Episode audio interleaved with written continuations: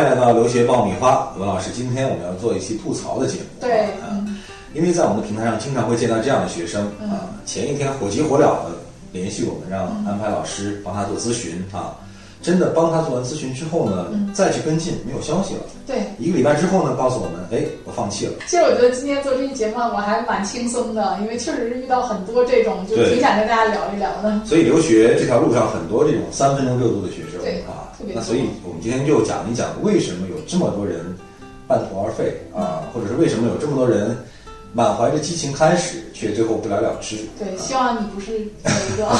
这样的学生，文老师见的太多了，太多了，太多了，就是挺司空见惯的。那我觉得这一些学生啊，其实总结下来，他们的原因无外乎几个。嗯。啊，第一个呢，就是说对于呃留学申请这件事儿想的过于简单啊，呃，觉得好像这个我听谁谁谁，或者是我看到那谁谁谁，他不如我，他就考到了雅思六点五，上了某某某名校，我觉得我也行。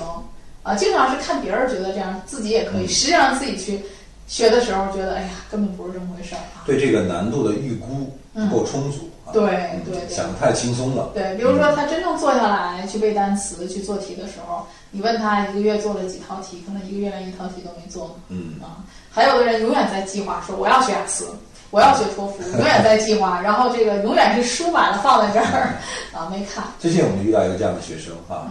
这个雅思考试的时间一次一次被推后，对，在推后，就是他咨询我的时候已经是在去年了啊，一八年的事儿，这个家长也带他来了啊，来了之后呢，这个对于他的学习情况呢，呃，做了一些评估，其实孩子大学还不错啊，然后在校成绩也还可以的，所以他申请一些理想的学校还是有很大希望的，嗯，啊，当然这个标化成绩雅思是考逃不过的，必须要考的啊，那孩子自己本身自己是很惰性的。他自己说最喜欢做的事儿就是躺在沙发上看电视 这是他觉得最开心的事儿啊。那么春节呢，回去之后我们就问他哈，春节这段时间啊，开学了是吧？你春节都怎么过的？你这个寒假过得怎么样？那基本上还就是在家宅着了啊。但是宅着呢，貌似也没怎么太学习啊。所以后来到四月份，原来定好的这个考试时间。啊，今天给我们发微信说说老师，我觉得这个时间好紧张啊，没有时间了啊，我可不可以不去参加这次考试？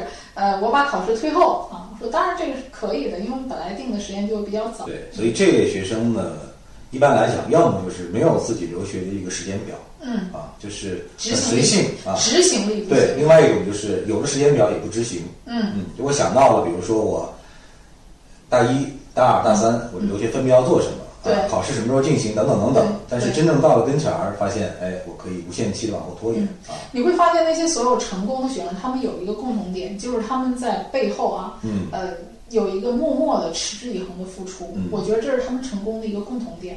而且在自律性上应该都会比较强。对，他的执行力很强。比如说我定好的这个时间段，你看我现在有一个高三就跟我沟通的学生，就是在我们这儿开始办的，我们给他定好的计划，在呃。大二的时候要把托福考出来，他真的就是按照这个计划一步一步来的。但是在国内考试时候考的是二幺幺重点大学啊，家长觉得年龄男孩子嘛年龄小啊，觉得在国内先读一读放心一点啊。然后他真的是在保持学校良好的 GPA 的同时，按步骤的按照既定的考试时间去做啊。所以到现在马上今年九月份申请了，他现在在准备 GRE，就时间的节奏上把控的很好。嗯。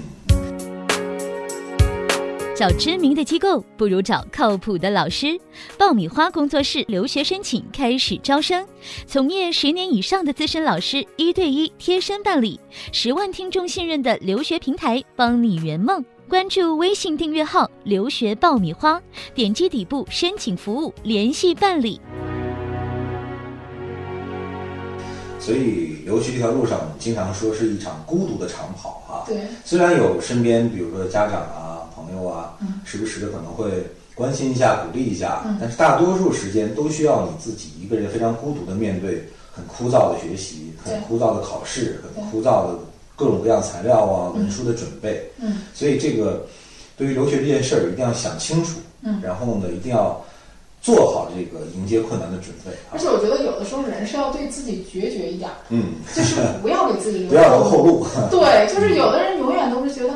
呃，我是不是可以不这样？嗯啊，我记得我有一个学生挺有意思的，他是在大二的时候就找我，嗯，然后在这个过程当中，他在刚上大二就跟我们签合同了。后来他跟我说一句话，我觉得特别逗，嗯，他说：“老师，如果我没跟你签合同的话，我可能就放弃了。” 他说：“我无数次的想要放弃，我每次学托福的时候，我就觉得我怎么这么笨呢？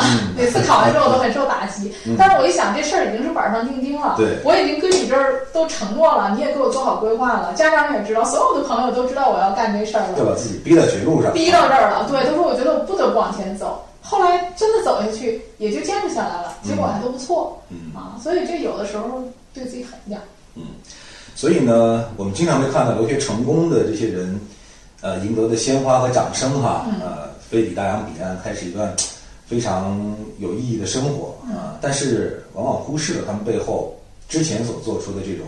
辛苦和努力。对，还有一点就是大家要懂得选择和放弃。嗯啊，因为很多人都是在呃跟我咨询当中会担心啊，比如说我出国留学完之后，我回来能找到什么样的工作呀？能挣多少钱啊？我现在的工作这么好，我将来能不能找到比现在更好的工作？就是总是希望把未来所有的事情都。把控的很好，都考虑的一清二楚。对，现实其实没有那么的圆满哈。对对对，我觉得这个很多事情是要有一定的运气成分的，就是说你可能刚好有一个很好的这个职位等着你，是吧？或者说你 HR 经理跟你聊的很投机，这都是要靠你个人的很多的魅力或者你个人的这种经历去打动别人。但如果说你对于你的得失太计较，就是本来你在人生当中就不断的选择，你选择了一个东西，你就必然要放弃一些。嗯，两全其美的事儿基本上很难。勤奋的人运气一般都不会太差。对 对对对，你就像呃，我们之前有一个学生，他其实现在还在跟我联系啊，大概都三年了吧。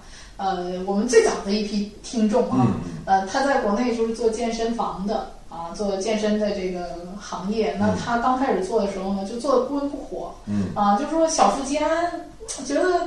做呢，反正现在这个生活也还行，但老觉得自己有更高的追求，呃，就这样就舍不得放弃国内的，老觉得国内还是不是哎有其他的可能性啊？然后自己说在学，结果他学了两年了，我问他你考雅思了吗？他说没有，一直都没有考，说还在学。那我说你一定要放在一个平台上去考核一下自己，然后有这样那样的事情，不愿意放弃啊，你有舍才有得嘛。